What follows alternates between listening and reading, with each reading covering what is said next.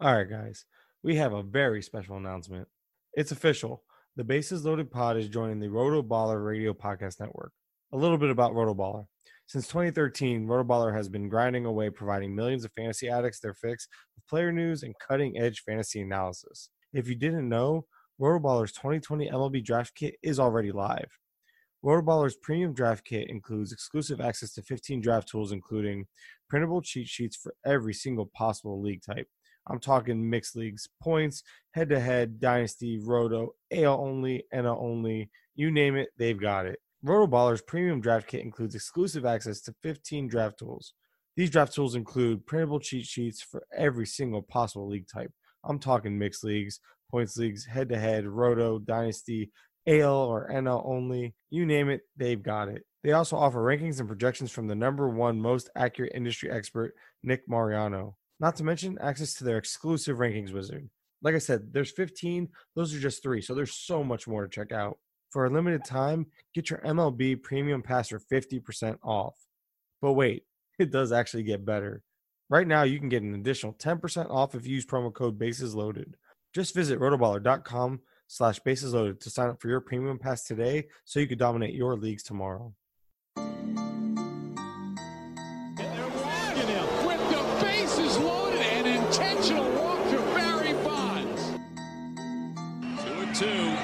Bases loaded and one out.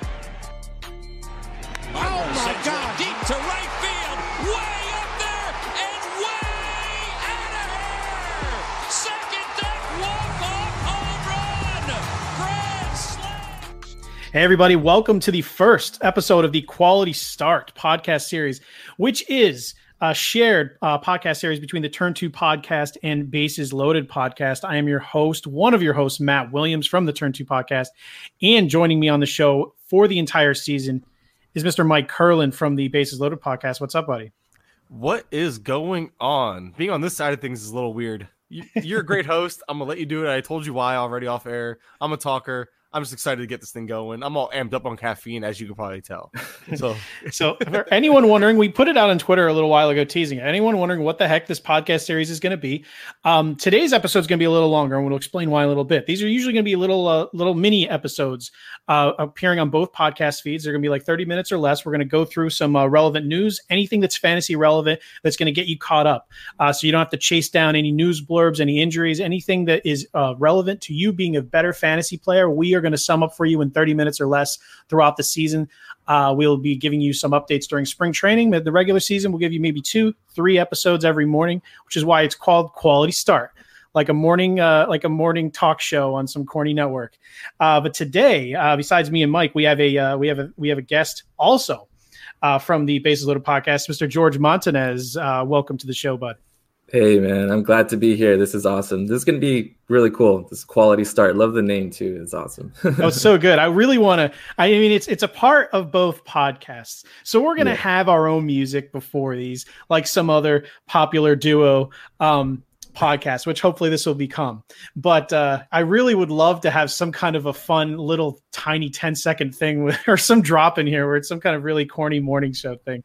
I'll look into that. We probably well, I was gonna say it. we could no, we we can make it happen, man. And again, I, I I I don't know.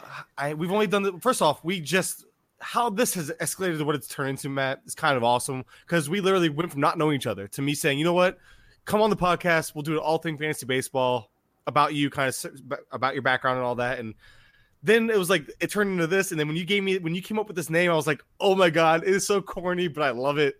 Like, yeah, I, I'm fully aware of how like cliche it kind of sounds, but man, it's just it is what it is, and honestly, I love the idea. It's gonna be like- I love it. We're gonna make this as corny as possible. Think like old school fantasy focus with like Nate Rabbits and Matthew Berry, or like The Soup, where they have like the drops in between the uh, the segments. Like that is going to, we're going to do that. Anyway, do everybody, the point of the show, we're talking spring training. Uh, spring training games are actually, as we're recording this, they are going to happen today. They're happening this weekend. Uh, so we are going to go through every single team one at a time. briefly and uh, give you what you should be looking for uh, for every single team during spring training, whether there's some prospects or there's some kind of injury news, if there's something, you know, a position fight, we, we want to talk about what you need to be looking at because, you know, there'll be free games on M L B dot T V while they're doing their free preview, trying to sneak you into taking their package or, um, you know, there's a lot, a lot of things you can look at. So anyway, let's just get started. We're going to go ahead and give it a start in the National League uh, in the N L East. We'll go with the division champion Atlanta Braves. So, Mike, uh, if you want to start us off, what are you looking for in in Atlanta as far as what people should be looking for in spring training? Uh, I just, I don't know, man. This team, I'm really curious. I guess the one thing that really st- stood out right away was the whole uh, Camargo versus um, Austin Riley thing. Like the fact that Camargo has already been said to kind of be the starter was really interesting because everybody was assuming and has been assuming pretty much all offseason prior to uh, about two weeks ago that that uh, Austin Riley was going to be the starting third baseman, hit possibly in the middle of the lineup. And now, it, like if you look at if you pull up roster resource, he's not even on the bench. Like he's going straight to the minors. Like yeah, I guess, well, I mean, he would have to, right? Sense. If you're not playing everyday playing time, yeah. Yeah, he doesn't seem like a guy who would do well on the bench. Yeah, but yeah, it's after they signed Ozuna. Not only did he seem like he was the starting third baseman, he seemed like he was home free because with them bringing him in, it looked like, all right, they're they're moving on from acquiring a top third baseman. This is the Austin Riley show. Apparently not. They came, like you said, they came right out and said it's it's uh, Camargo. Um, so, George, do you have interest in either of these guys? Like Camargo obviously was uh, has a little cult following of, of his own uh, from a deep league guy who is is usually overperforms his value yeah. uh, or at least his draft value. But people were hoping to see what they saw earlier on from Austin Riley when he first came up um, in like a twelve team format, for example. Do you have any interest on taking a flyer on one of these guys and seeing how spring training uh, like kind of uh, works out? Yeah, I mean, we had a little taste of uh, Riley's potential when he came up. Obviously, he was just hitting way over his head. It came down to earth a bit. Uh, we know about, you know, the the contact issues that he's had, um, but one of those swing for the fences guys. I mean, it's going to be interesting. Right now, I'm probably not in a twelve team. In a twelve team, I think both of these guys, the situation is just one to, um, you know, just kind of monitor, see what happens. But no, I think maybe in a fifteen. But uh, not in a twelve team for me right now. Before we move on, like, what do you consider the standard? There's things out there where people are always um, so, some people like Ray Flowers, I think, put out something where do you consider what is considered standard? One catcher or two catcher, twelve team or fifteen team? And I guess he was trying to make the argument that, you know, two catcher is the industry standard because that's the way it started. I would argue that one catcher, ten team was the standard for a long time for beginners. Now I think it's more twelve team. Yeah, one catcher, um, but fifteen teams are obviously becoming more popular. So in terms of just like guests or when everyone, uh, all the listeners, do you think twelve team, one catcher is basically the standard for um, right now, you guys? I think that's probably the majority right now. I think that's the general consensus, the twelve team, one catcher. Um, and then you also consider, you know, do you have a corner and a, a, a middle? I mean, if you're playing like, I mean, if you're playing Roto, you probably do. Yeah. If you're playing like head to head, it's, It's up in the air. Yeah. All right. Well, you know, we'll mention the differences as needed going forward, if that makes any difference in people's values. Uh, moving on to the second place Washington Nationals. Well, I say second place, the World Series champion Washington Nationals with their Walgreens logo. Um, what do we think here? Uh, obviously, they lose Anthony Rendon. And the big question coming in was, at least from a few months ago, it looked like Asdrubal Cabrera was going to steal the life out of all the Carter Kieboom owners. But it, from the reports from camp, it looks like Carter Kieboom will be getting every opportunity to grab that job. Um, so you have that first off. And then obviously the news that Trey Turner may be batting third, which people argue about whether the stolen bases, runs, R B Is, and all that. That doesn't interest me, me nearly as much as the fact that Victor Robles could be leading off. And that, for me, Kieboom, Turner uh, is nothing in comparison to Victor Robles, who in a trash season went almost twenty thirty. So, uh, Mike, what do you? What is your big takeaway from the Nationals? You pretty much touched on everything, and I think Kieboom, I'm loving his value right now in these drafts. Like I had a couple home leagues where I missed out on him by like he got taken the same round I wanted him, but the first one I definitely got him, and he's been a guy I've been going going out of my way to get. But It's just, it's hard because you want Keyboom to succeed. You th- and obviously the pedigree's there. He's shown he's flashing in the minors, but there is, a, I feel like there's a short leash because this team does want to contend. And although I think they should let Keyboom grow, and right now roster resource shows him hitting eighth in that lineup. So obviously the upside is limited as it is, but they just have so many interchangeable pieces. They've almost gone the way of the Rays. And there's actually a few teams that have gone this route of just grabbing depth. You have Asdrubal Cabrera, you have Howie Kendrick. All these guys are legitimate playing time, like uh, potential uh, issues, I guess. Like I, I can't think of the word right now. I'm blanking, but these are all guys that could get in the way, so to speak, which they shouldn't, but they could. And then you have first base. That's a big question mark. I do like Eric Thames a lot. And, and this goes back to you talking about which league to do it in. Like, he's more of a fifteen-team guy, but he's a very solid, like, quiet twenty mid-twenties power source on a strong – which should be a strong side of a platoon. So I like him a lot in your deeper formats. But this lineup, I mean, I Robust leading off, Turner hitting third. I still think Turner's going to get his steals. But there's – I don't see how there's any less run potential. I mean, he still gets to hit – in front of Juan Soto, in front of Starlin Castro, who's underrated, and I know George likes a lot. So I don't know. I'm really excited about this team overall, and I think that I think going beyond the starting uh, starting uh, lineup is just you look at the starting rotation, and there's a fight for that fifth rota- rotation spot between Joe Ross and Austin Voth. And right team now, Ross, let's go. I was gonna say right now you have Ross who's plugged in per roster resource, but Voth is a definitely a analyst favorite. So I'll let you guys talk on that one a little more. I just wanted to point that because yeah. going back to going back to the Braves, I saw Felix uh, Hernandez. Uh, goodness, King Felix is kind of how he's fallen, how the mighty have fallen. But they have him slotted in as a fifth S P over there in Atlanta. And I just there's just so many questions with pitching. I think pitching as a whole, these rotations are like some of the bigger parts to really look at. So we're, I think it's gonna be a con- common theme on every team who's going to win that fifth spot. So it's just one of those things that's just to watch out for as well. And you give me the t- the floor to talk, I'm going to talk. I apologize. Yeah, you guys so. kind of touched on everything, but yeah, I mean, uh, what, do you, what do you think is the most important thing from the Nationals out of everything we covered, George? What do you? If, what's the thing you are the most interested in, in learning from them in spring training? Oh, I'm interested in that third base job for sure. I think um, basically everything else besides shortstop is secure there. Um, you know, you've got Kendrick and, and um, like you said, Thames and, and Castro and uh, Cabrera and, and Keyboom. So you want to see how it all shakes out, but definitely that third base just because, uh, you know, we, we all want to see Keyboom, see how he can do there.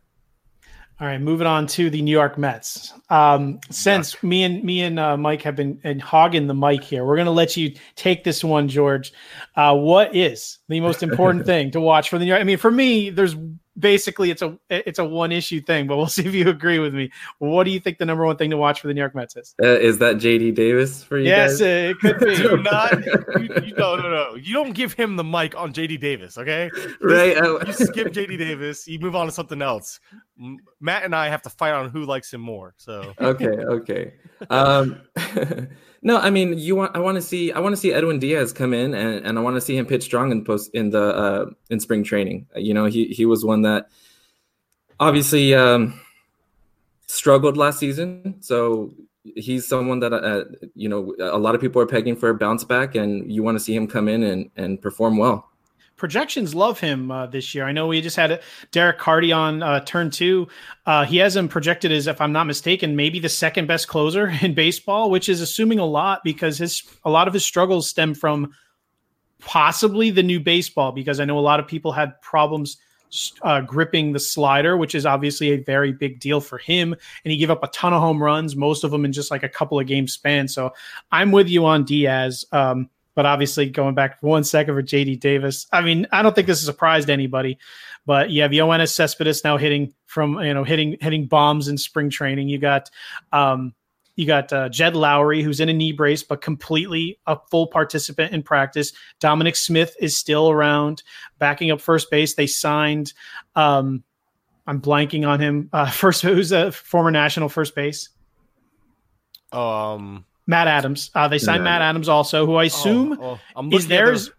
The, I was, I'm, so, I'm sorry. I was looking at the roster resource. That's why when you said that, I was like, I don't see. He must be a, a minor league. Uh, yeah. Well, the big. I think the big question with him is inviting. when I when they when they signed him, I assumed, all right, Dominic Smith's about to be traded. Uh, but uh, you know, they haven't done anything like that yet. They have an incredible logjam for playing time everywhere. So yeah, the yeah. main thing is just to see how that goes, because it looks like the Mets should still be making a trade of some kind, because, you know, between Lowry and J D, Robinson Cano, Jeff McNeil, uh, Jed Lauer, Dominic Smith, there's just too many people on this team. And I know depth is good, but I'd be shocked if they walked into opening day with all of this depth. Definitely. And looking at, and the J D Davis and Dominic Smith competition is, I guess, what to look to watch, what to watch for sure, because apparently those are the two that are fighting. At least that's what I remember reading in the Mining the News article, which, by the way, if you don't read that, Jeff Zirman puts that out. It's an amazing article. Definitely an awesome, awesome read, but I digress as always. And uh, this, but just that's the competition, because I don't see how they keep J D Davis's bat out of that lineup. It legitimately can be an elite bat. He has one of the tightest uh, launch angles, if I remember correctly, from that article that uh, Chamberlain put out. He he's just a solid all fields approach guy. The power is very real. He could just be a solid four category guy for fantasy purposes, but for for real life purposes, he could just be a solid middle of the order bat that can help put this team over the top as far as, like, you know, run production. I mean, when you have when you I'm sorry, but the Mets seem to somehow always just Mets themselves out of it, because when you look at this lineup, when you have Michael Conforto projected to hit fifth or sixth, that is a strong lineup. He's this is just a solid, well-rounded lineup, and I think J D Davis can be right in the middle of that and really do big things. So I know I'm not, I'm preaching to the choir, because I know you're a very big J D Davis guy as well, Matt. But it's just it's, it's frustrating, because the Mets are going to Mets. I have two Mets guys on, on our podcast, you know, with uh, S P Streamer and uh, Zach.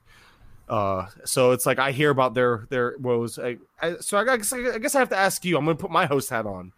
Matt, what is your thing as just as a Mets fan, not necessarily just even fantasy analysts aside, or fantasy, you could put your fantasy spin on it if you want, but I just got to know, what are you looking for as a Mets fan this year? In general? Um, In general, I mean, and your expectations maybe. Expectations are to win the division. It's, it's, it's arguably the toughest division in baseball. So any of the teams, in my opinion, um, Except for the aside Marlins. From aside from the Marlins, sorry. Um, I mean, I could make a legitimate case. All the projections are very different depending on where you look. I mean, the starting pitching, there's everything suggests. Obviously, DeGrom will be DeGrom. Syndergaard should bounce back. Hopefully, uh, the baseball will help him with his slider. He, he, you know, he underperforms every year, but still, um, you, you have Steven Matz, who is a little bit underrated.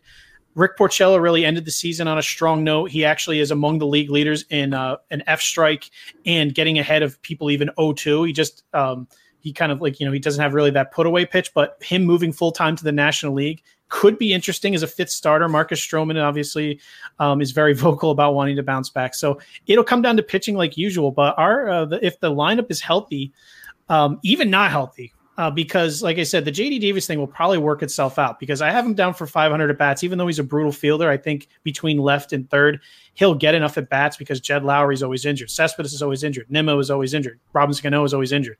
So th- it'll probably work itself out naturally. But yeah, this Mets team with, you know, I think Luis Rojas is probably the most um, competent manager we've had in a long time, at least as far as, tr- as a traditional sense. I think that, uh, you know, You know, they missed the playoffs by one game last year. I, I expect to get there this year. And that was with a bunch of blown saves and such. So, and you guys if they did blew help. even one, if they blew even one quarter less of the saves, they yeah. would have made it. It was, it was bad. Which yeah. goes back to, I guess, you know, your bullpen is a little better. You know, you got Batanzas, you got Batanzas as a part of it now. And I, there's no way Edwin's as bad as he was last year. So I'm not going to reiterate everything you said, but it's just, I hate to say it, but the Mets do look like a good team. We'll see if they can just get out of their own way. Yeah, I, there's a lot of questions. It's, it's it's it's it'll be a good division to watch. Uh, going to the Philadelphia Phillies, who I am shocked didn't do anything to improve that starting rotation more than they did, right? Because that is a good lineup right there. Um, George, what do you see out of the? What is the important thing you see here out of Philadelphia? I did a thread on Andrew McCutcheon today from one of my twenty twenty player yeah. threads. Um, I I would love to see how he how he reacts uh, and how he comes back from his torn A C L, because before he went down, he was actually one of the best leadoff hitters in all of baseball. I think led leadoff hitters in runs scored. Uh, but obviously he's older, and with that knee, he probably won't be an everyday player, might platoon with Jay Bruce. So, I mean, there's not – I don't know. There's a lot of things to look at here. Maybe nothing other than that that really stands out as something to look for. What do you see in Philly? Right, yeah, just um, – that's a good point. Uh, I want to see, you know, McCutcheon come back strong, but – Uh, you also want to see how, you know, third base, uh, second base shakes out with uh, Segura, Kingery, and uh, Alec Bohm. You uh, like to see how he does in spring training. Um, like you said, the, they didn't really add to that rotation. So maybe um, who maybe Nick Pivetta can can start strong and, and see if he gets a spot. Spencer Howard is another one who can make an impact this year. So there's a couple guys you'd like to see, you'd like to monitor here in spring training, see how they do.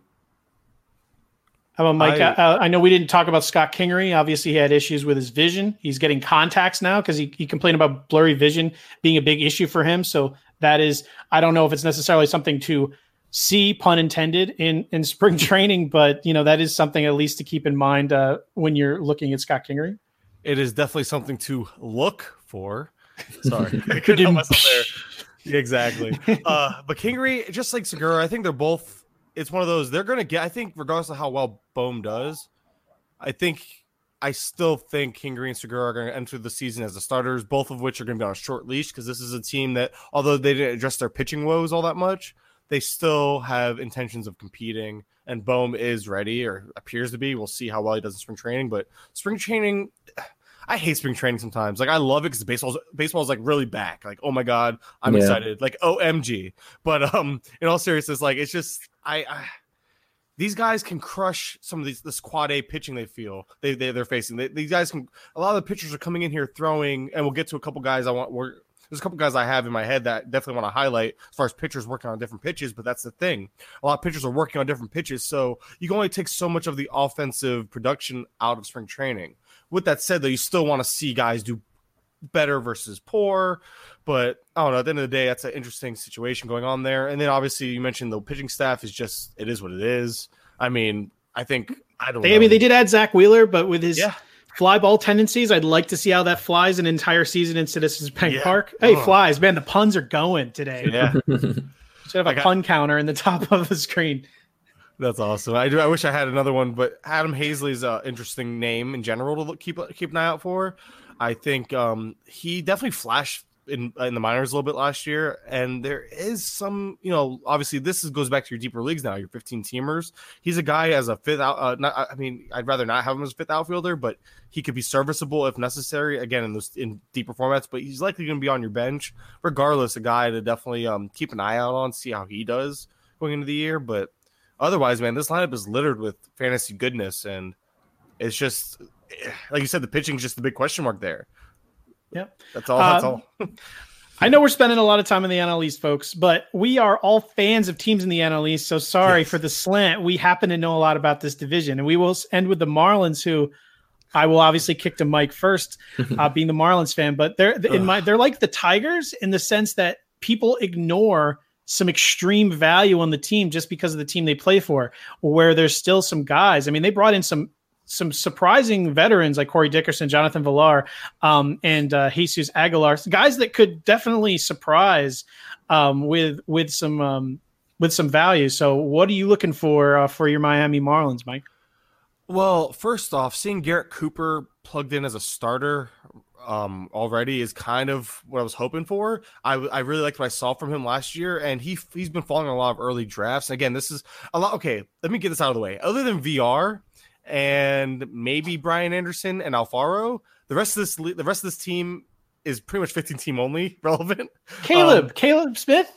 Eh, obviously I was talking about the hitters. I didn't get to the pitchers yet. The pitchers somehow managed to stay relevant. Uh, you have, you have Alcantara. You have Caleb Smith.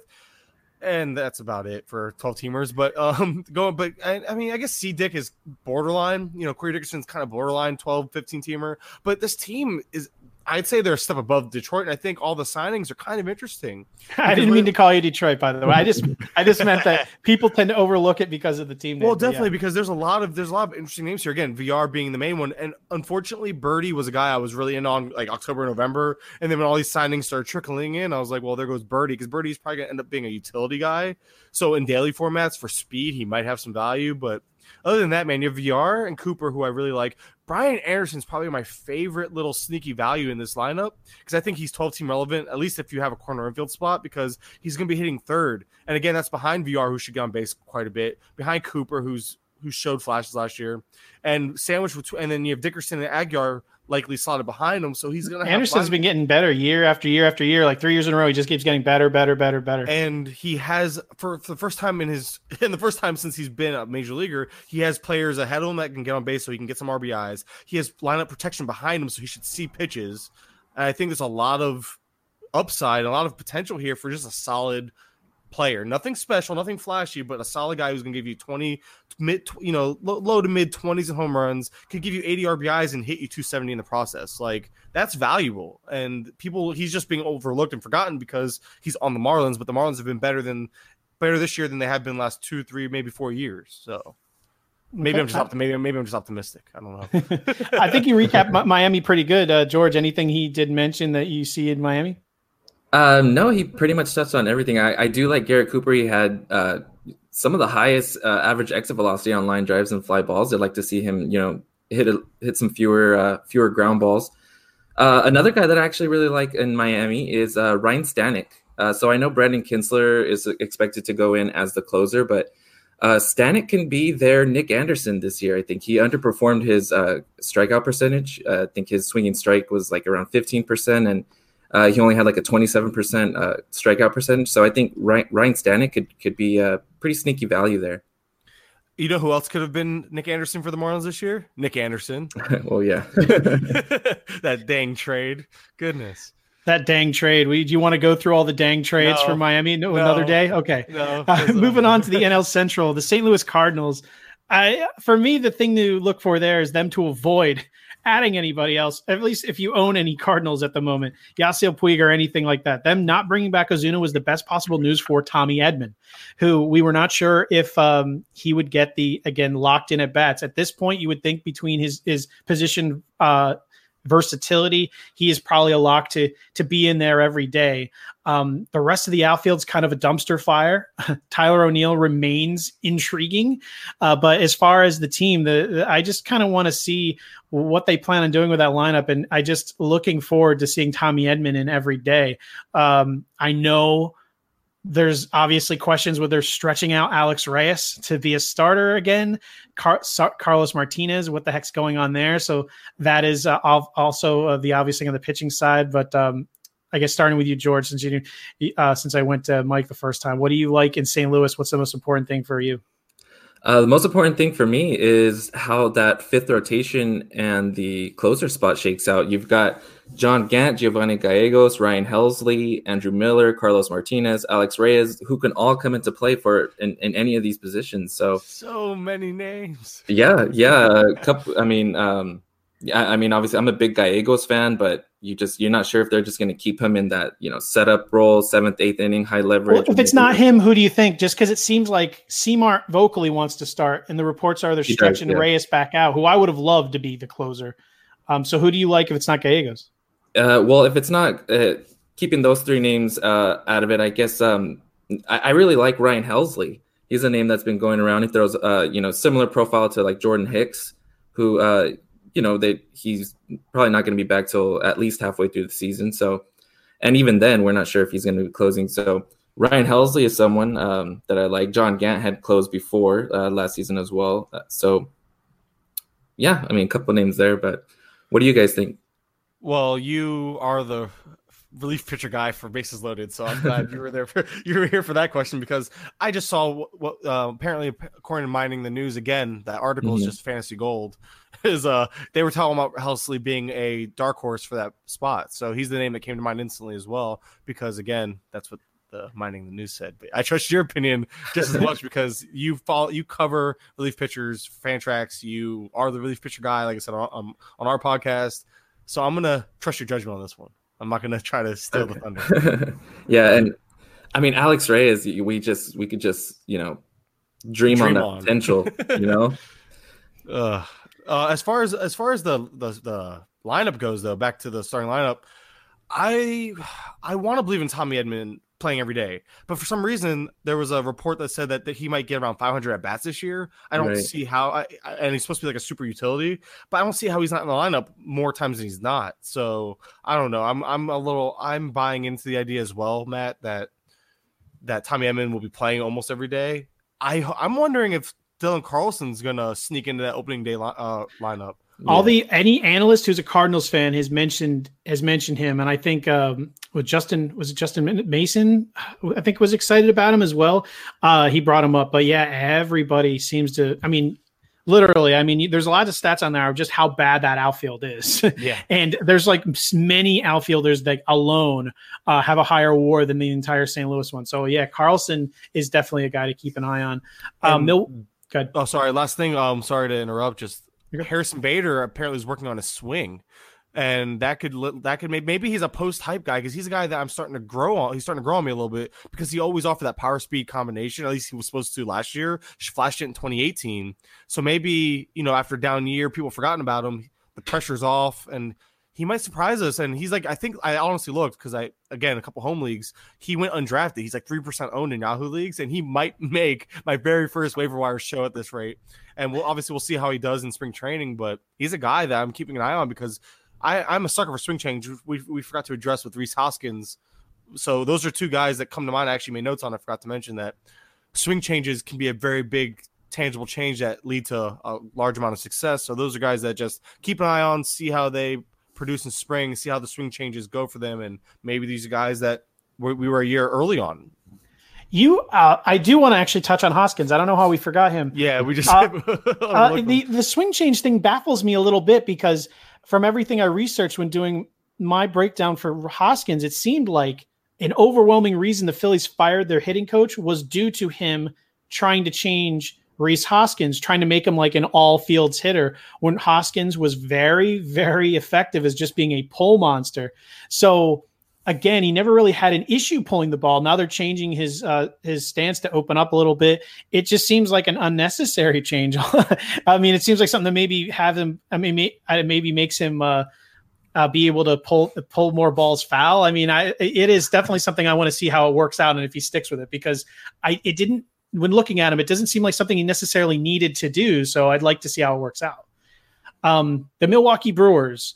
Who I just took Christian Yelich in the Turn Two uh, Listeners League uh, best ball uh, literally just seconds ago.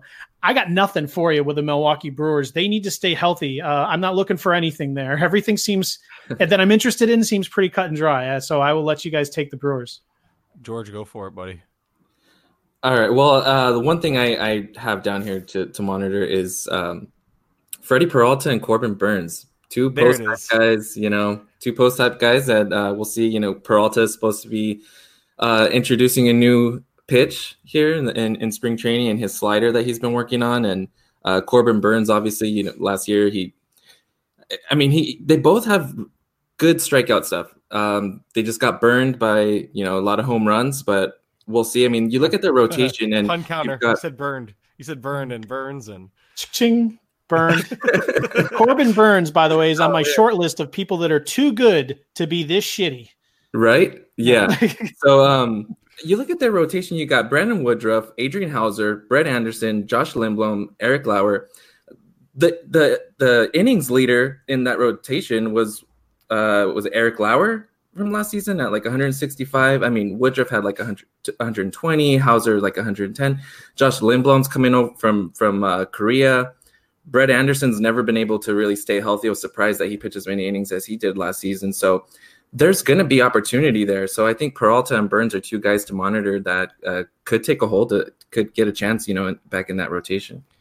Now, I actually talked to Nick Pollock uh, yesterday about this, the, Cor- Cor- the Corbin Burnes phenomenon, the whole, like, what the hell's going on?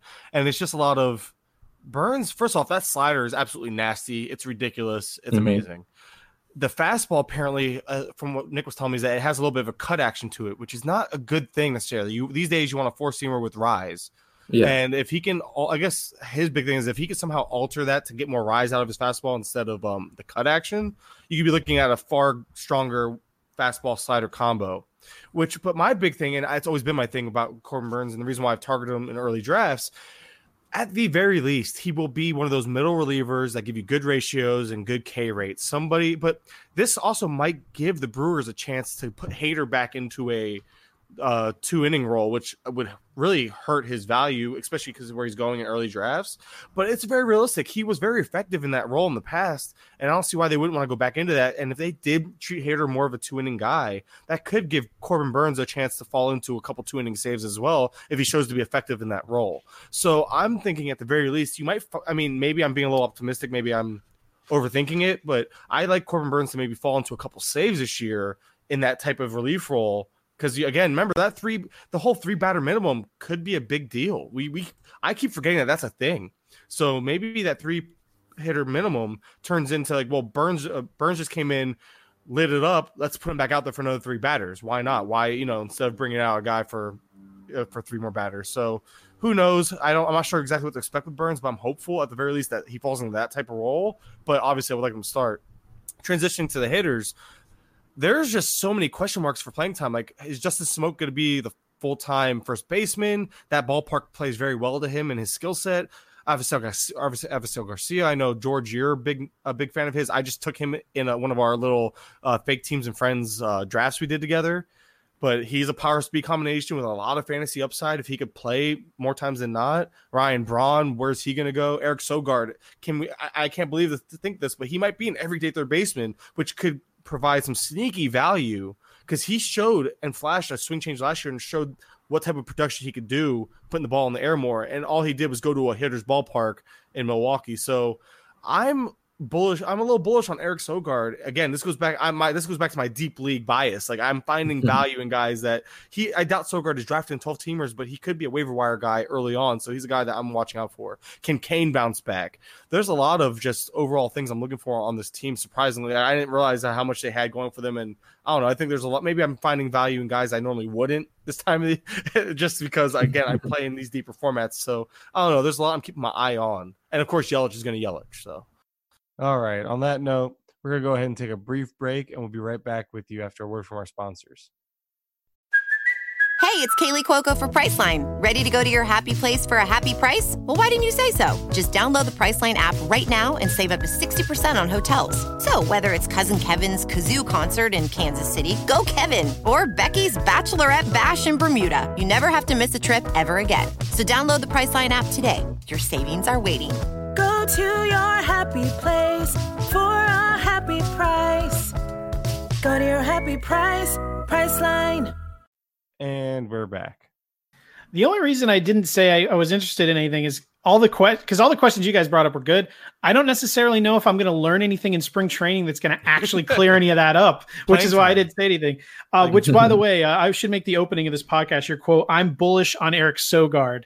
So that's that's how we're going to leave the show. Hey, I mean, hey, I, I'm dude. We saw Sogard do his thing last year. Let's not talk about him anymore. I, I, I I agree with you, but we're going to move on from Eric Sogard. We're already so, like thirty minutes in. We're like halfway through the second division. It's um, well, I, you you did warn them that this was going to be a longer podcast because we are going team by team on what we're looking for. And again, you're giving me a platform to speak on every team. This is going to happen. I'm going to talk about Eric Sogard and his thirteen home runs and eight steals last year. That is now the, that is now going to be a running joke on Twitter forever. Whenever you're talking about a player, are we talking about Eric Sogard? two ninety, um, thirteen and eight, man. You can't you can't make those numbers up. He did that in one hundred ten games. You put that out towards a full season, you're looking at a twenty you're looking at a twenty ten guy hitting two ninety, and we're talking about Milwaukee. Yes, please give me hey, Eric Sogard, dark horse M V P candidate right there. There hey, he's the face um, of M L B, right? He's the fantasy. Change the logo. He is the uh, fantasy M V P, or actually the fantasy that was a value. Thing, uh, He's going to be the fantasy sleeper that wins you your league this year. Watch. Yeah, that was a thing uh, when he was in Oakland, and they had the, the vote of you know who's the face of M L B. The uh, yeah. uh, Oakland fans, man, they they're they're awesome. They they got a huge following, and they they made uh, Eric Sogard the face of M L B. Hashtag rooted in Oakland. There we go. I learned the I learned the Twitter hashtags. I, I used them a lot last year. It's awesome. Um, go to Chicago Cubs. Um, George, how if you had to just tell the uh, the viewers or the listeners, K percentage minus walk percentage is such an awesome stat to be able to quickly look at a pitcher and see how effective it can be if you want to go the lazy route and only look at a couple of metrics. People always ask us that. What are the metrics you look at for a pitcher? Like three thousand things. But if you needed to zero mm-hmm. in on one, I love K minus walk percentage. If you had to tell the viewers what would you consider to be a good number? Like where you looked at it and be like, okay, this guy did pretty well. What would you just say off the top of your head is a good solid number? Off the top of my head, maybe um, like twenty percent. Okay, perfect. Yu Darvish last year in April, uh, eight point five K minus walk percentage. May, fourteen point six. June, twenty point five. July, twenty-eight point three. August, thirty-three point six. September, yeah. forty-two point nine. Wow, I thought that was made up when I saw that posted. I thought that's like video game numbers right there. That is how well he did to end the season. Obviously, we always know he could strike people out, but he really, really cut down on the walks in the second half. Um, so that is what I'm looking forward to seeing in Chicago, is how he looks. I want to see how his control looks, because right now, if he's the guy we saw in the second half, he's like maybe the best value at starting pitching. But obviously, there's question marks just coming out of his ears. But uh, Yu Darvish is definitely the guy I want to look at. Yeah, yeah, that's a good one. Um, sticking along with the pitching, Craig Kimbrell. Uh, you want to see him come in healthy and uh, see if he could bounce back. He's another one of those relievers that, um, you know, pro- going – I'm not even sure how – which, you know, re- where he's at among relievers. But, um, yeah, uh, you know, a lot, another one that people are pegging for a bounce back. So you like to see how he comes out in spring training. I want to know why Nico Horner can't break camp as an everyday second baseman. They, I know they have uh, Jason Kipnis now. They just brought him in as a non-roster invitee. They also have uh, David Boat or Bodie. I forgot how to say his name. Uh, either way, I just I really want to see Nico Horner be given a shot, see if he can earn his way up. Because I mean, he did come up last year, and he did he did he did a little something something, and he could play a position that we need, you know, fantasy relevance at. But Ian Happ's supposed to be the everyday center fielder. Hopefully that's gonna be awesome. He showed some growth at the plate last year, some plate discipline growth, which is really nice. And that's a little power speed combination. Yeah, he might hurt you in batting average, but O B P leagues, like, definitely a target. And again, power speed combinations are in high in demand, and he's a guy that offers that. And of course, my my. my love of on this team, my favorite player that I, I want all the shares I can get is Kyle Schwarber. We saw legitimate changes in the plate uh, in the plate approach last year. He he had more of an all fields approach in the second half. That that coincided with a swing change that he actually had at some point last year. I couldn't pinpoint when exactly, but it was it was obvious. I just I found it in the tape. I just couldn't find the exact date. But regardless, you saw the the play approach change. You saw the swing uh, the batting stance change, and with it came the change in production. And specifically against lefties, you saw him be serviceable against lefties in the second half. Maybe that'll lead to more at-bats against lefties. And he's hitting cleanup behind Baez, Rizzo, and Bryant. You're talking about one hundred R B Is easily in that situation, coupled with maybe thirty-five home runs or so, and probably a two fifty-ish, two sixty-ish batting average, I would say low end. This is guy is great value, great power source, great middle lineup guy, and a guy I'm targeting for all my fantasy leagues. And I will stop talking now. uh, the one thing is uh, they have been talking about putting Chris Bryant in the leadoff spot, which I hate. I love when teams love to overthink stuff. He'll obviously get a lot more bats. That will not work out very well for his R B I total in the National League, but that is something also to obviously look out for, to see if they're actually doing that. Um, you did mention Ian Happ, who I'll touch on very briefly. I do love that the fact that he might get every day at bats. When he went to when he struggled mightily and they sent him to the minor leagues, they actually uh, tried to get him to be more aggressive early in the count, because he was um, he was being a little too passive and uh, not not really. Uh, uh, he needed to approach uh, when he had two strikes, he needed to like kind of change his swing to try to shorten it up and make more contact. So they gave him like an A swing and a B swing. A swing, that would be something where he would elevate the ball more early in the count. B swing, he would completely change up his grip and try to shorten up his swing, make contact so he wouldn't just strike out constantly. And it worked for him in the minors. When he came up in the majors, he struggled. Even though he had a killer second half, he struggled really badly when he first came up, and he appeared to completely throw that out the window. He was still being aggressive early in the count with his new elevated swing, which you can see how well he ended the year. Uh, but he did completely ditch the uh, the oh two approach, which you can see if you look up his numbers. Not that anyone does well oh and two, but um, yeah, it'll, it'll be interesting to see if he actually grew, or if it was just a hot streak and he's the same guy we saw a couple of years ago, which still, if he's batting every day, could still be valuable. Um, Cincinnati Reds. Since I just talked a whole bunch, George, we'll just let you take it from the top with the Reds here, who obviously – Uh, most people have projected to possibly even win this division this year. Yeah, they're a team that um, it, it's really tough. I mean, they're kind of set. Um, you know, the rotation set, the, the bullpen, there's really nothing here. You want to see how the outfield shakes out. You want to see maybe um, someone like Nick Senzel come in and, and do well. But, yeah, I mean, I've kind of got nothing for the Reds here. There's just so much, like, what's going to happen. They're, they're really, like, I want like, the only thing to really watch is playing time, because right. the, you don't know how the outfield's going to shake out. You have Akiyama, you have Castellanos now, you have Winker, you have Senzel, who sh- I guess is trending towards being healthy. You we assume Aquino's being sent to the minors. That's that's say, what I assume, right? Aquino, Aquino is another one. There's five outfielders for three spots essentially, and I don't know. Right yeah. now it shows Aquino on the bench. I, I just assume because he had also, the. I just assume because he had an option. He was the easy guy to send down, regardless of how well he batted. Yeah, and then there's yeah. Philip Irvin. Philip Irvin's a thing. I mean, I know it's more of a backup thing, but he's still a thing. Scott Schebler's still alive, but he's Josh, terrible. Josh Van Meter, Van Meter's still there. Like I'm just. I, I, my point is, I guess they need. It's one of those teams that need to make a trade and uh, lighten up some of that outfield depth because it's a little much. They even have Michael Lorenzen technically as a two-way player and and played the outfield last year. So and, and I, I did hear that they want to give him some at bats. So yeah, well, they have to, right? So they can keep that designation because they can now keep him on the roster and not count against their pitching total with the new M L B rule, the yeah, Otani, is, the Otani rule, which is awesome for you know the Reds, not for real life. But I do love this pitching staff. I love. I mean, there's nothing to say. I love it. Wade Miley's right. sneaky good. We all. I mean, it's well documented how much I love Tony Disco. I am all about it, and the fact that he's the fifth starter scares me because that means he's the first one to be replaced, essentially, if, if something went wrong. But I think this is probably one of the first pitching pitching staffs we've seen where the top five there is no there are no questions as to who's starting, which is kind of nice. That's yeah. just it's nice to have that. So I don't know. And I like the I like every pitcher in this lineup. So in this rotation, oh. I mean. There is one guy we didn't mention that I obviously want to pay attention to. It's Eugenio Suarez. Uh, oh, he has yeah, the shoulder that, thing. All reports seem to suggest it's not a big deal. We don't know for sure. So until he's out there swinging for the fence, we don't know. So obviously that's a more obvious thing, but we want to check out what the heck Eugenio Suarez is up to. Uh, the Pittsburgh Pirates, who appear to be uh, running it back for last place, uh, trade uh, trade Starling Marte.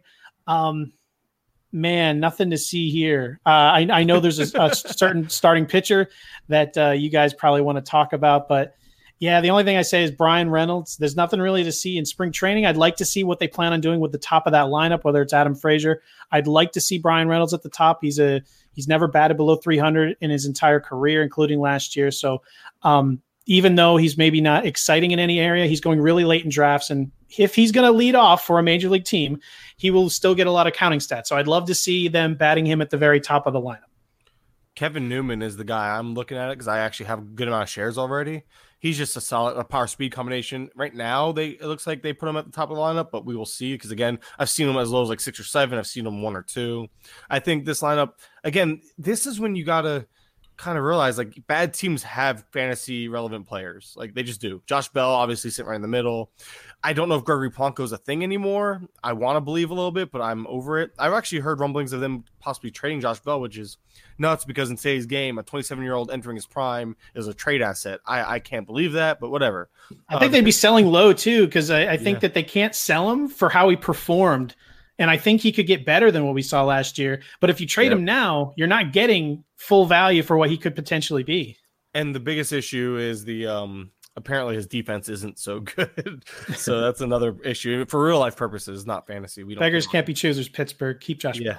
Bell. But yeah, uh, I'm, a, I'm a fan of some of those guys at the top there with Bell and and uh, Reynolds. Reynolds. Big Reynolds yeah. fan, yeah, big Reynolds, big Reynolds fan. Um, another thing I'm looking at is well, they got a new pitching coach, so you like to see um, you know. how these guys come out. Uh, Mitch Keller is talking a big game, saying he wants to be the ace. He's uh, on that list. Too bad, too good to be this bad. Right, yeah. exactly, exactly. And uh, he's got obviously. good stuff. He's got good stuff. He he's talked about getting away from his fastball a little bit. So uh, good. I think him, it's crushed. yeah, yeah. So uh, Keller and Musgrove in particular. I know. We're, I think we're all uh, Musgrove fans here. So. Um, those two in particular, you'd like to see how they perform, uh, see how they've maybe changed their pitch mi- pitch mix a little bit uh, here in spring training. If, we if talked we about get... Mike. You brought up on you brought up earlier on Twitter what constitutes as a sleeper, and I mentioned Charlie Morton is or not Charlie Morton, uh, Joe oh, Musgrove. Whoa, whoa, whoa. Sorry. Charlie Charlie yeah. Morton. If he's a sleeper, you're playing. Yeah, no, no. Uh, Joe Musgrove is one, and everyone's like, the cat's been out of the bag since August, and it's Joe hard. Musgrove. It's but hard. Like his A D P is not jumping. So that's why I want to say people love to say they love a guy. But if I don't see his A D P move and he still remains a sleeper because he seems like a guy that everyone wants to be right on, but no one's willing to grab ahead of time. I so I, I think, yeah, no, I mean, people are. But yeah, if everyone's on him, why is he being drafted in outer space still? Well, that's the same same thing for Mitch Keller. Like I was t- again, this just happened to come up because you know when you have Nick Pollock on, which you are going to have Nick Pollock on your podcast in a couple in a few days. Spoiler alert. Um, hope you don't mind that. You can edit it out if you do.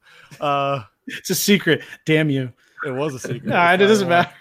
uh, the, the cat's out of the bag. But Mitch Keller's a guy that he's an industry darling. Everyone seems to love him, but his A D P is yet to reflect that. So it's like, just because we in the industry, maybe we all like him, like in T G F B I, I expect Musgrove to go like thirty picks ahead of A D P, but in your typical draft, he won't. He'll, he'll continue to go right around his A D P because you, I guess a lot of people, like including myself, like in home leagues, I'm not reaching on him so much. Like I actually missed on him because I didn't reach on him in one, but again, I got him in the other because I just, he fell that he fell where he fell. But it's one of those things where, I don't know, man. I feel like us as a, in the industry, we really love him and we are willing to reach for him. But in our in other leagues, you don't have that same type of love and the same type of upside, or at least thought uh, mindset of potential for him. So I think that's what I think. It's like one of those things you have to remember that just because our industry is so big on a guy, it won't necessarily reflect an A D P at least right away or in general, because not every like it's just I don't know. Just one of those guys. Like, it's hard. It's hard to really put my like what I'm trying to say into words. I'm hoping I'm doing well, or I'm just circling, talking in circles, which I'm really good at anyway. But it's just it's hard to say. I don't know. I just I don't. He might be one of those guys that won't won't jump up the A D P, but people continue to say they love him, even though you don't see it, so to speak. I don't know. I don't know. I don't know. I'm trying to trying to put it in words, but I don't think it's coming out appropriately. So I I can't land the plane. It's just gonna, it's just gonna keep flying in circles. Uh, moving to the National League West, the L A Dodgers. I'm going to be laser focused on one player, and I talk about him constantly, and that is Corey Seager. Yes, I want to no. see how he looks a year uh, completely removed from the hip and Tommy John. He obviously, I bring this up all the time. After May, he was on like a uh, thirty home run, one hundred twenty R B I pace. Uh, they brought in Von Skyhawk, the guy who worked with J D Martinez on his launch angle specifically. He worked with Corey Seager, um, and he started hitting for more power. But we saw what Corey Seager used to be: higher batting average, lower power guy.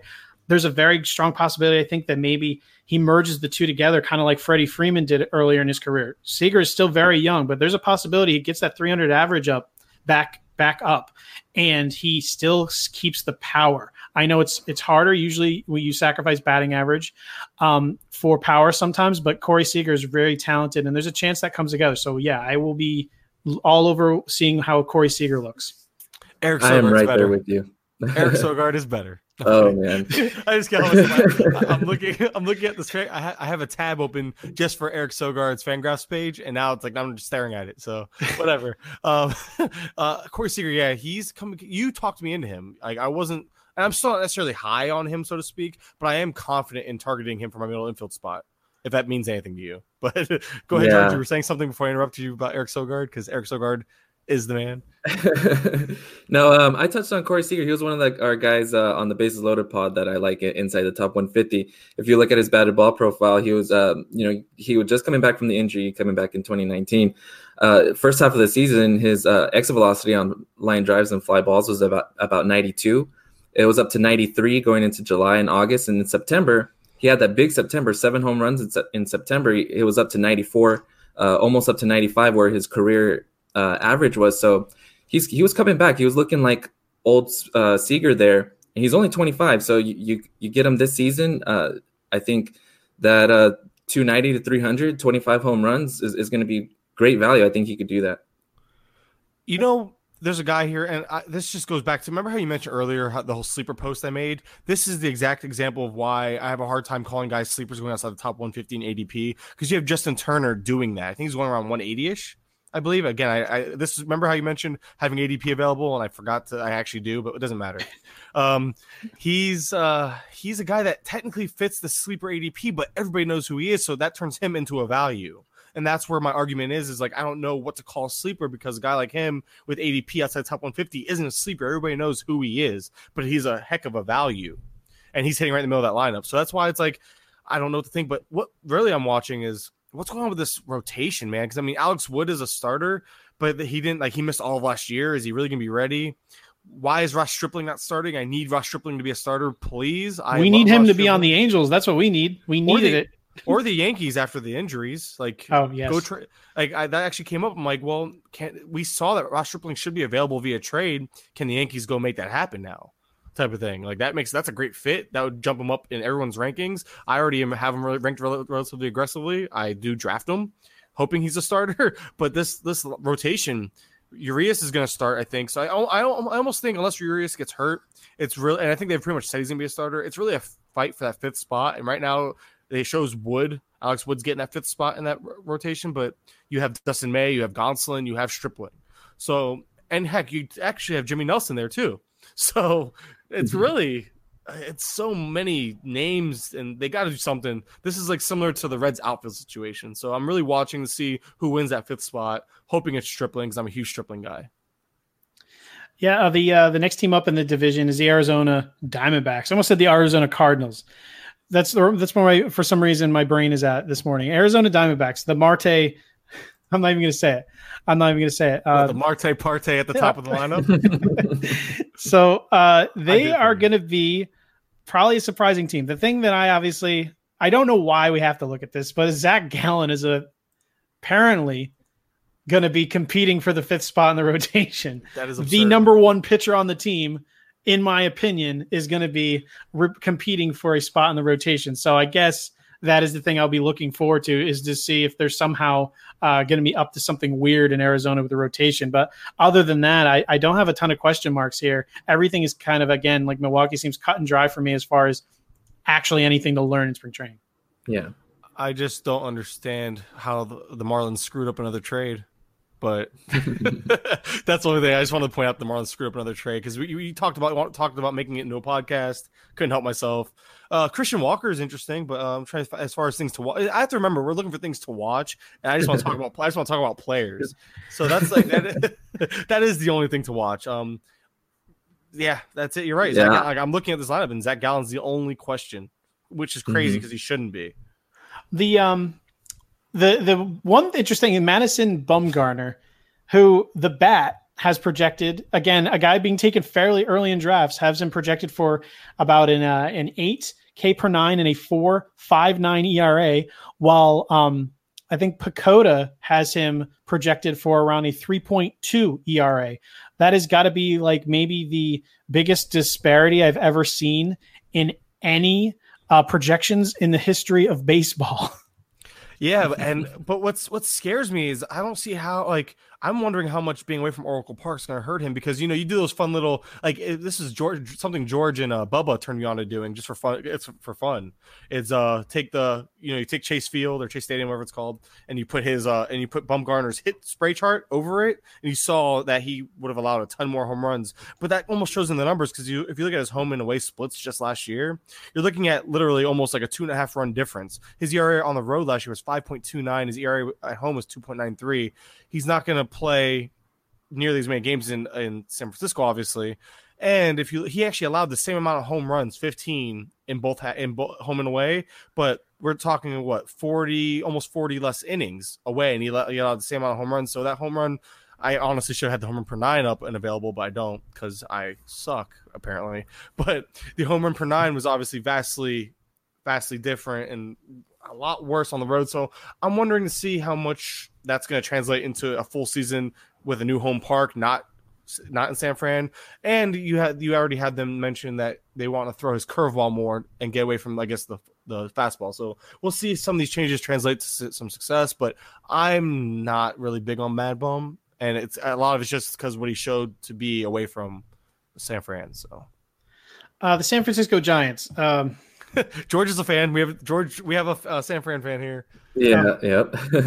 We can commiserate uh, together, guys. I mean, I don't know. I'm, I mean, I'm excited. Wilmer Flores gets to play every day in a division filled with lefties. He should probably do well against the Dodgers. He literally kills left-handers. I didn't know why yeah. more, more teams weren't in on him, but I guess the, the only guy I'm really looking for is maybe Tyler Bede. I'm, I'm, I'd like to see. He's obviously he's, he looks like he's working on some things, and he uh, he had an intriguing end of the season. So uh, that's. I mean, I other than that, I mean. That, that's the only thing I'm looking for. Uh, George, what do you what do you see here that you're interested in in, in kind of uh, tracking in spring training? Yeah, I'd, I'd like to see that second base job. You mentioned uh, Wilmer Flores. He's probably going to play a bit for um, at, at first base as well. Uh, I know they want to give Brandon Belt some time off. Uh, Mauricio Dubon, see uh, how he can uh, fit in there to, with their plans. Uh, I know he's going to play some outfield as well. He's someone who can uh, at some point in the season can have that shortstop, second base, and outfield eligibility. And then their rotation, they they brought in Drew Smyly, um, they brought in Kevin Gausman, they have uh, Logan Webb, uh, Tyler Beatty. We- Webb is someone that I like a lot, um, and Cueto as well. See if he can come back. Uh, reports are that he's uh, he's one of those to file in with the best shape of his life. Uh, kind of, you know, he's apparently he's been working out a lot, getting in some really good shape. Uh, trying, you know, coming back year back from Tommy John, so we'll see. Uh, he's someone to monitor as well, but. Uh, and then their closer situation.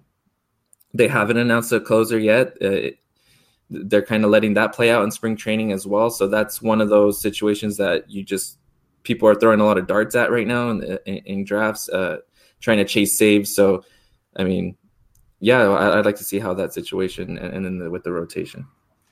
All right. Anything to add for the uh, the San Francisco Giants? Um. Not really. It's there, there, there's Ron the pre- Burgundy. Yeah. There, oh, all right. Geez. We'll, there we'll move on to the, as, uh, the Marlins. So yeah. All right, everybody, grab a grab, grab an antacid and an Advil. We're about to talk about the Colorado Rockies. Oh man. Is you know what? As complicated as they are, is there anything to even look for? Do we are one? Is anything going to happen that we're actually going to learn anything? And two, are we even going to trust it? Right. Uh, McMahon is probably the only one I think is going to get everyday playing time out of like all the names that are like question marks. I think McMahon is kind of like the one safe one, which is crazy to say, but mm-hmm. I mean, I'm what? hopeful on Hampson. I, but that would require Daniel Murphy to and get Hilliard. injured, which I do not wish injury on anybody, especially as a former man. I love Daniel Murphy. Um, but yeah, if McMahon, the dream scenario for Rockies fans is obviously tearing this thing down and letting the young guys play. And that would require McMahon going to first and Garrett playing every day at second and getting some time in the outfield. But I think you're right. I don't know what we're going to learn. I don't think we're going to learn anything. No, you're right. Unless like you said, unless there's injury, I, I don't think anybody, I don't think any of these, this group of names, because even if Dan, Daniel Murphy went down, instead of doing the right thing and putting McMahon at first and Hampson at second, Ian Desmond's going to play first. one hundred percent. Yeah. Ian Desmond will get first base. They're paying him what, five, five, eighty, five for eighty. Five years, eighty mil. So they're paying the guy. They're probably going to play him. And then don't forget, their Brendan Rodgers is coming back probably by mid-season sometime. Hey, I, assume, sure I assume he's planted in the. I, I assume he's planted in the minors for the year. I, I don't know. You, it's the Rockies. He could be starting in, in the middle of the season. You don't know. It's so. I mean, Arenado getting literally Arenado needs to be traded, and Daniel Murphy needs to, or D- Ian Desmond, someone needs to get injured, Retire. and Arenado needs to be traded in order for this to have any kind of clarity. And I highly doubt we see any. Like you yeah. said, even if even if that happens, they'll create new. They'll they'll sign Puig. Uh, no, they'll, you know, one hundred percent. I, I guarantee they're gonna sign Puig, and it's gonna throw everything off even a bit more. And it's like I quit. Yeah. I'm done. I'm done. Screw the Rockies. Screw all, like all this fantasy goodness potential is like gone if they sign Puig. I'm done. Puig yeah, would be amazing. I would by the way, anyone Puig. who'd get excited about yeah. that, remember how excited everyone was. Daniel Murphy. Oh my God, batting title, lead the league in doubles. Mark it down. Um, well, yeah, when you're gonna when you're I, gonna I was, draft I that, Puig, I was that guy. I was that guy. Yeah, but but right now where you're getting Puig is a great value anyway. So going to Colorado, you can't really argue with the results. He he'll jump up like thirty picks in A D P probably, which then yeah. by then I'm priced out. He's yeah. gonna platoon with someone who's who's this who's bats from the same side of the plate. That's the Rockies. Yeah. And and and he'll get the weak side of the platoon. And he'll be making and he'll be making like twenty million a year. It's gonna be great. Anything to add to this nightmare, George? No, no, you guys are right, right on there. I mean, we, we basically need someone to to go down. I mean, whether it's like David Dahl, who can't manage to stay healthy either, uh, Daniel Murphy, but but want, then we like injury, we don't want injury. We no, don't we don't injury. But realistically, something's got to give. Literally, he, he makes me health. sad. David Dahl, he's so good. He's so mm-hmm. good. How about the pitchers? Talk about sad. The pitchers, you can't like you can't trust them in weekly leagues. You got to get them either when they have two starts on the road or daily leagues where you can play them only on road starts, which by the way, I, value. I, I laugh when I see the uh, the Nolan Arenado to Cardinals rumors, and I see that uh, Dakota Hudson could be coming to Colorado. Can, I don't mean, can you imagine how horrible that would be? uh, I mean, be so, what's funny is he would probably be a career probably, ender, or or he'd have like that great year like Kyle Freeland did, and then just turn around and be complete crap the next year next year so but anyways I cut George off again because I'm good. Oh no, it's all good. It, it, actually Yancey Eaton, because you know you have to have you have to mention Yancey on every podcast. Like he is the no, mayor no, of fantasy baseball. Yes, he he actually D M'd us as a it's a drinking game for him now, and he, every time I cut George off on a podcast they take a drink. So it's become a drinking game. Just so you know, that's a thing apparently. So we are doing that. This could be this could be a continuation of that. So yes. All right, uh, George, we'll let you start us off with San Diego. Uh, what are you looking forward to from the Padres? Uh, well, I like to see Paddock, and I know that he's uh, working on another pitch as well, right? Is that um, the curveball? The curveball. He's he's yeah, fixing. So. I think I think he uh, what it was is I think Alex Fast tweeted about it. He was working on it towards the end of the year, and he's changing it. Like he's changing, I guess, his grip or something about it. I have to go back and read it, but he's changing something about it to help it become more effective and a better third pitch, which would be absolutely amazing because you give him third pitch, that puts him in ace conversation. Yeah, absolutely. Uh, other than that, there's not really too much that you know, like you said, we're that we're really going to learn in spring training. Um, I, I'm interested in Mackenzie just, Gore. I, I know yeah, it's a long shot, but they claim. They're going to give him a legitimate shot to make this rotation, right? I mean, I would assume June, mid-June after the hard Super two is when we likely see him. But I mean, he, he you know, they're they're going to they claim they're giving him a legitimate shot, so that that's obviously something to keep an eye on. I would think no matter how good he pitches, he goes to the minors until not even the Chris Bryant treatment. I think he gets the full June treatment. Does do either of you guys hope more hopeful that Gore could crack this rotation? No, oh, yeah, yeah, absolutely. I I want to. I want to see him pitch this spring for sure. And um, yeah, I mean, they, they did it with Paddock. Oh, I know, but I feel I feel like I, I think even they were surprised with how well Paddock did because if it was up, I'm surprised, and they did it with Tatis, which was another, which that was actually the more crazy one because the whole you know extra year thing. But uh, I am adding I Gore know. everywhere in deep relief because of this though. Right now he's he's free. Um, yes. And the off chance, this is when if you're in a league, you grab people like that just to for this show exactly. Watching spring training, if he doesn't crack, you can dump him. But if well, he yeah, makes the rotation, holy shit! You know, yeah, yeah him and uh, him and Spencer Howard going back to the Phillies. The, the, those two are, are a couple that I'm well, adding. Howard's not even. I don't think Howard's even pitching. That's the problem. He's actually shut down right now, I believe. I remember oh, reading that okay. somewhere. So yeah, that's causing. Yeah, that's that's where my. I'm a, cause trust me, I'm a Howard guy too. And don't get me wrong, I will have Gore in my top one hundred when I update my starting pitching ranks.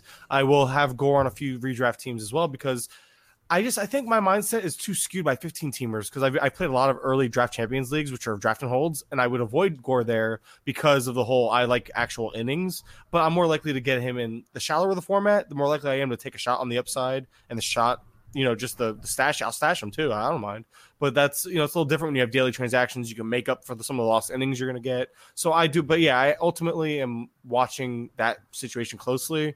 And I guess the other one would be Franchy Cordero. Because I'm, I still think like you don't sit Will Myers with that contract. You just don't. I don't think they. I don't think they will.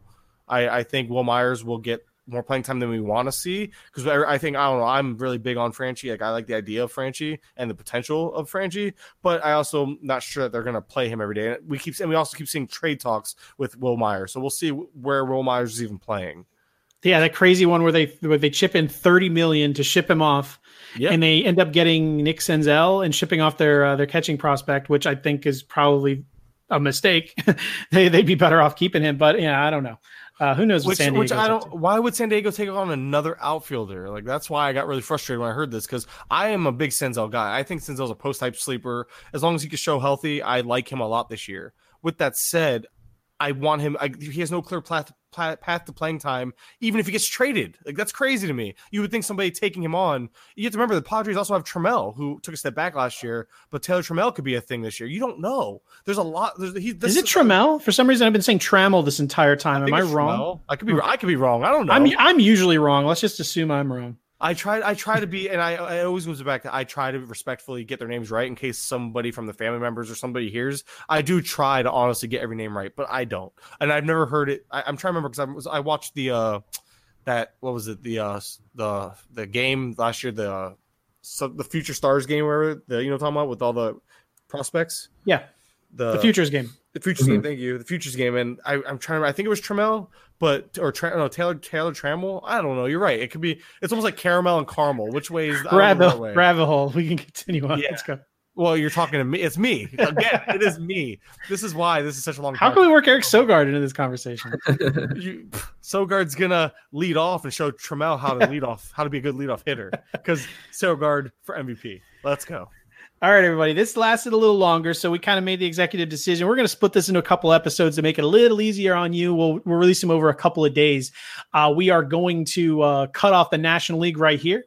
And uh, we will get to the American League in the next episode. So um, yeah, thank you for listening to the very first episode of the Quality Start series.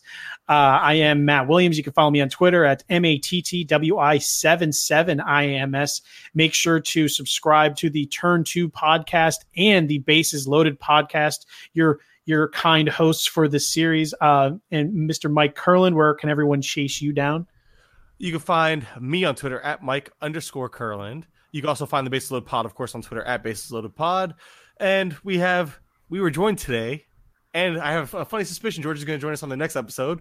But you can follow George on Twitter. I will do it for you, George. I'm so used to it. But you can follow George Go on ahead. Twitter at Roto underscore Nino. You just like best, saying that. It is the hottest Twitter name I know. I I love it. It is hashtag lit.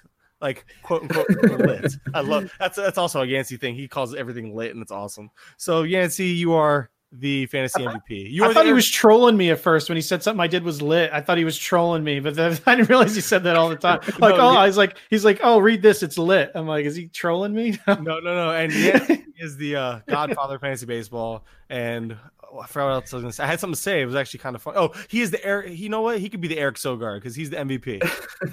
Well, Yancey, I think you're Mike Trout. So if you want a real compliment, there's one. No, no, no. Eric Sogard, so underrated, so underappreciated, but so valuable. Boom. Way better. Let's go. George, where, where can everyone uh, chase you down if they want to yell at you for some of your takes? Yeah, as Mike said, uh, you can find me on Twitter at roto underscore nino, N I N O there at the end. So uh, yeah, I'm there on Twitter. D Ms are open. You guys can hit me up there. We'll be back uh, very shortly with the American League spring training breakdown. Uh, so, yeah, enjoy the rest of your weekend, everybody, and we'll be back. Adios.